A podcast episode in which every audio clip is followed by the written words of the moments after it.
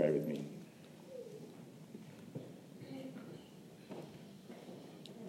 Father God, I am an unworthy vessel to carry your life giving word to these people. Um, Spirit, I pray that you would empower me for this task. Pray that you would come and meet each heart this morning. Feed it with the bread of life. Lord, please, with these people live. In Jesus' name, amen. Amen. All right, I want to tell you a story about a king. Uh, a king who lived about 3,000 years ago. And he's famous for being one of the wisest men who ever lived. When he was a young man and had just become king, God came to him and said, Ask me for anything, and I will give it to you. Wow! If God said that to you, what would you ask for?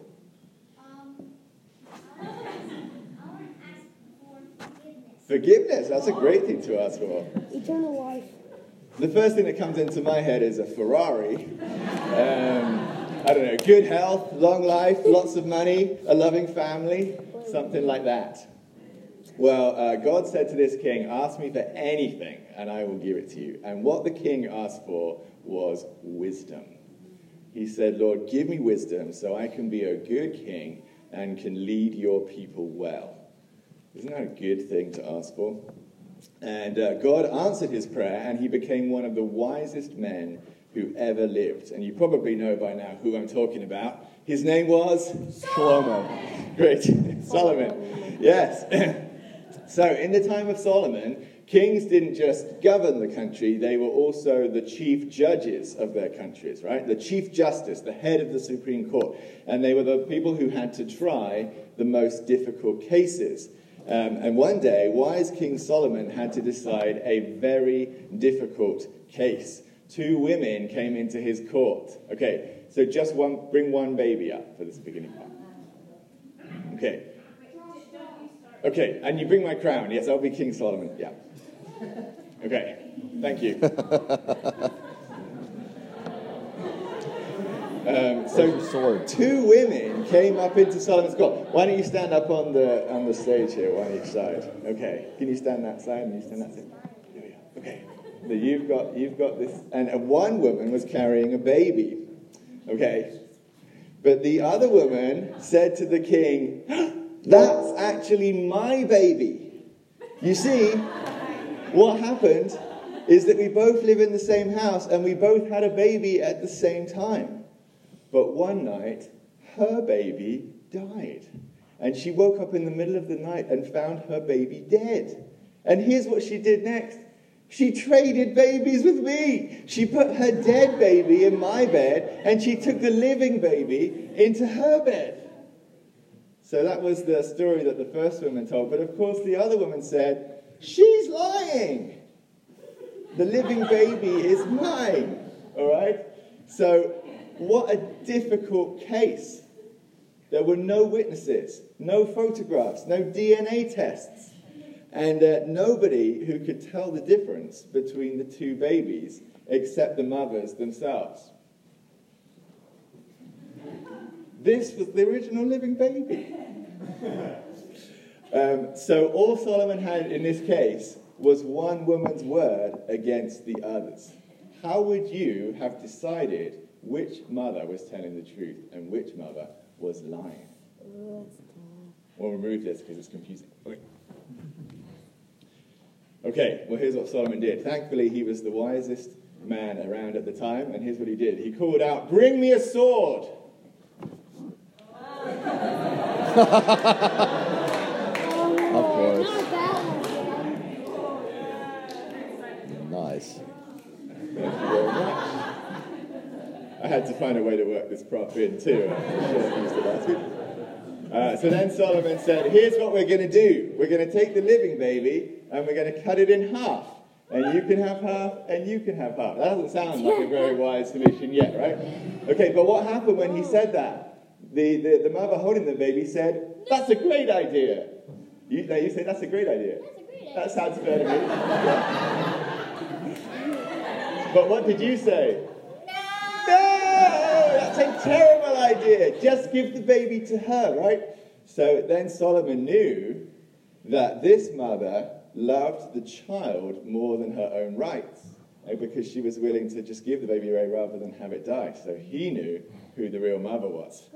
So he put down the sword and he said, This is the real mother, give the baby to her.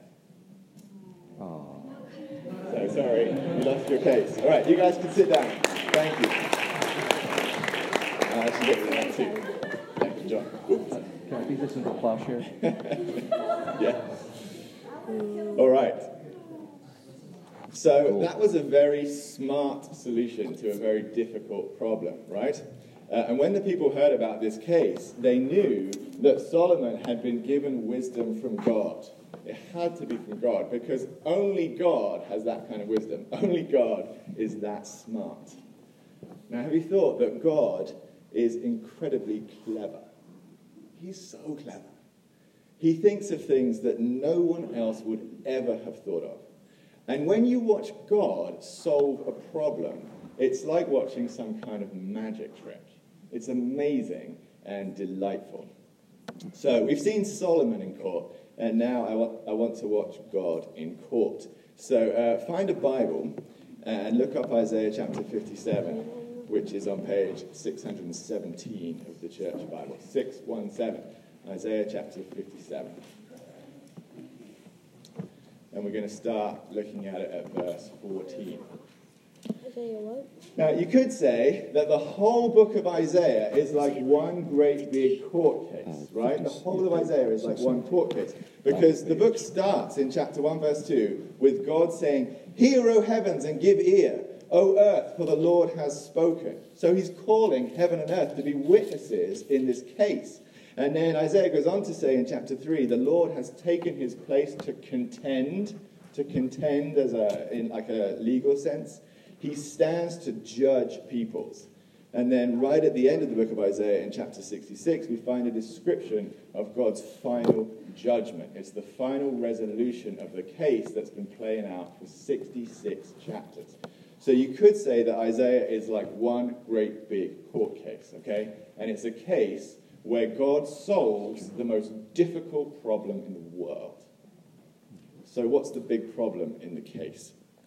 Well, we see it here in Isaiah 57 in verse 15 in a nutshell. So, this is an amazing verse. Here's what God says For thus says the one who is high and lifted up, who inhabits eternity, whose name is holy I dwell in the high and holy place, and also with him who is of a contrite and lowly spirit. Okay, so what does that mean? He says, I dwell in the high and holy place, and also with him who is of a contrite and lowly spirit. So there's such a lot of passion in these words that God says. He's speaking his own true heart. And there are three reasons in this verse why God is totally above and beyond us, above and beyond all people. First, he's high and exalted. God is great and important while we are small and lowly. Second, God inhabits eternity. He lives forever, He's immortal, while we only live but a few years. And third, His name is holy. He's utterly perfect and true, while we are crooked and broken. So God is totally above and beyond us. And the word for that is transcendent. He's totally on another level of greatness. But what does the rest of the verse say? That he also lives very nearby. It says, and also with him who is of a contrite and lowly spirit. So with people who are humble, God says he lives where they live. His heart loves them, and his mercy wants to rescue them. And so that creates this great big problem in a nutshell. That God's own people, the ones he loves, are the ones being brought before him into his courtroom. God is holy, and his people are sinful. And at the same time, God loves his people, and he can't stop loving them. And one of the worst things that we've all done wrong is to ignore the first part of verse 15. We haven't exalted God or treated his name as holy. Instead, we've ignored him and sidelined him and disobeyed him and insulted him. So when we appear before God in his courtroom, the verdict should be guilty. And the punishment hmm. should be death. And if God is just and righteous. He ought to see that. But at the same time, he really doesn't want to pass that verdict. He loves us and he wants to rescue and heal us. And when you think about that, that is a huge problem. It's even more difficult than Solomon's difficult case. It's the biggest problem in the whole world. How is God going to solve this one? Well, God says in Isaiah 57 that he found a way that doesn't work. it doesn't work for him to be angry, at least not in the long term. So look at what God says in verse 16. He says, I will not contend forever, nor will I always be angry. For the spirit would grow faint before me, and the breath of life that I made. Because people are too weak to stand up to God's anger. We grow faint. And plus, it doesn't help us to change. Because God says in verse 17, Because of the iniquity of his unjust gain, I was angry. I struck him. I hid my face and was angry. But it didn't work because he went on backsliding in the way of his own heart. So God's anger, his people, was and is justified. It makes sense. We deserve it. But it doesn't solve his big problem. It doesn't bring about the positive change in us that he wants to see. So, what will solve it? Well, this chapter says God himself must act. The judge has to take off his wig and gown and put on a doctor's coat and stethoscope instead. So verse 18, God says, I have seen his ways, but I will heal him. I will lead him and restore comfort to him and his mourners. So the anger didn't work, it didn't produce the fruit God was looking for. So God changed tactics. He changed clothes and he came alongside his people as their comforter and healer. And that worked. Verse 19 says, It created the fruit of the lips. That means God's people started to praise him. That's the fruit he was looking for. They stopped running and hiding from him and they came back to him and praised his holy name. Okay, so that's what this chapter says. That's great. He changed tactics and it worked. Okay, but you might be still scratching your head a bit because we still haven't seen the real magic happen in this case. There are still lots of unanswered questions. How did God change his approach? What did he do with all his anger? Where's the clever part, like we saw with King Solomon? Well, the magic is in this chapter right here. But it does take a little bit of work to see it. So take a look back at verse 15. Verse 15 says, and read it again God dwells with him who is of a contrite and lowly spirit, right? Now, lowly in the Hebrew also means humiliated, and contrite also means crushed. Now, if we think about him who is humiliated and crushed, not as a general description of lots of people, but as a specific description of one person, then who would that be? Can you think of one man in particular whom God dwelt with and who was humiliated and crushed? Yeshua. Yes. Yeshua, Jesus. And when was he humiliated and crushed? When he died on the cross. Now, that same Hebrew word crushed is used four chapters earlier in Isaiah to talk about that suffering. Uh, this is Isaiah 53, verse 5, if you want to just flip back. It says, But he was pierced for our transgressions, he was crushed for our iniquities. Upon him was the chastisement that brought us peace, and with his wounds we are healed. So, this verse in Isaiah 53 is the golden key for understanding Isaiah 57, and it's not hidden very far from the lock. Um, how is God able to change clothes from judge to doctor and heal us? Because the wounds fell on Jesus. And so, what happened to all of God's anger? It fell on Jesus. How is God able to extend to us the olive branch of peace? Peace was brought for us by the punishment of Jesus. Now it makes sense. Jesus solves the case. And if you flip forward again to Isaiah 57, there's one more lovely detail in verse 15. The end of the verse says that God will revive the heart of the contrite. And in the Hebrew, that word revive literally means cause to live. He will cause the heart of the contrite to live. So God will cause the heart of the crushed one to live. And we know that God literally caused the heart of Jesus to live. After it died, after it was pierced through with a spear, he caused it to live again in the resurrection. Now, that might not be clear and solid enough to call it a legitimate prophecy, but at least it's a nod and a wink to what God was planning for the future and will cause the heart crushed one to he says. So, the whole point of all this, as we get to the end of our passage in Isaiah, is to give you peace. To give you peace. And to teach you to marvel at God so your own lips will produce the fruit of praise. Marvel at God, who's high and lifted up, who inhabits eternity, whose name is holy, and who cracked the world's most difficult legal case. He's so wise, he even outsmarts King Solomon. And then, for us to receive from God the gift that he most wants to give us, which is peace. Upon Jesus was the chastisement that brought us peace. And here in verse 19, God cries at the end, Peace, peace to the far and near, and I will heal him. And don't you know that God is just so happy to say those words? This is the goal that he's been working towards. Peace is what he wants to be able to give you. First, that you know him and make up with him, that you make that relationship right.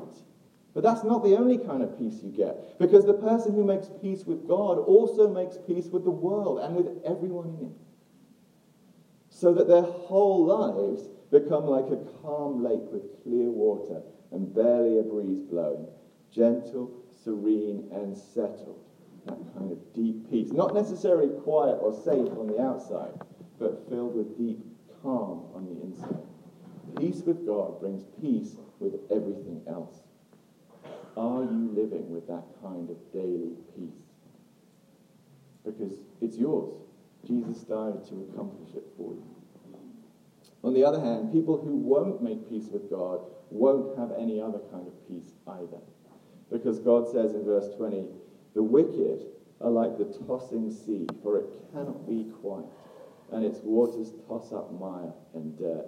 There is no peace, says my God, for the wicked. And when God says that, he doesn't say it with any vindictiveness, or with any spite, or with any pleasure. It's just a fact. And it's a fact that grieves his heart. There will never be any peace for someone who won't make peace with God.